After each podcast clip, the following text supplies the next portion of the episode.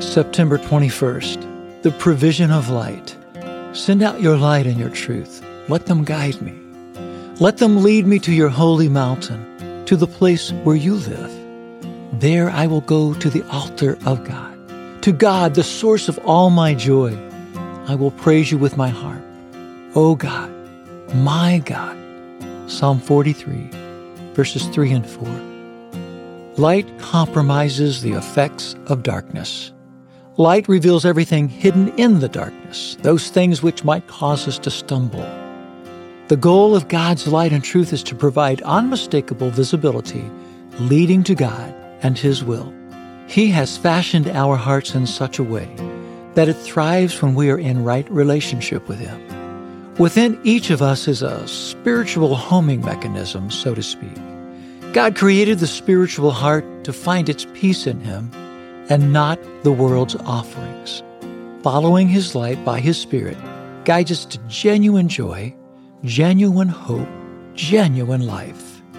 We're all searching and longing for a place of freedom and rest, a place that we can be loved fully and completely. That place is found in the presence of God. Sadly, some choose other paths and seek other lesser things in attempt to reach the sense of fulfillment. However, when we surrender our lives to Christ Jesus, by the redemptive work of Christ, we are able to abide in God's presence, the place the Father has always intended and always desired for us to be. Lead me by your light from the world's temporal offerings of gratification and into your presence by the divine beacon of your Holy Spirit. There awaits the joy of my heart and soul. Amen. Don't let us yield to temptation.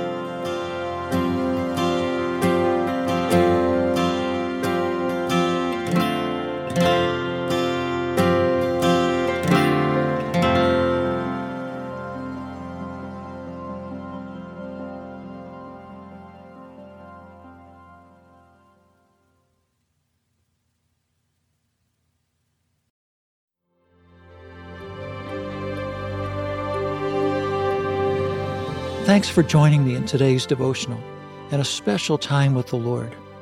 For more content, be sure to check out our blog at awakeinthedawn.com.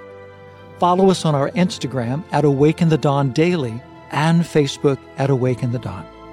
We also have a Patreon at patreon.com slash awake in the dawn if you would like to support our work with Hope Village.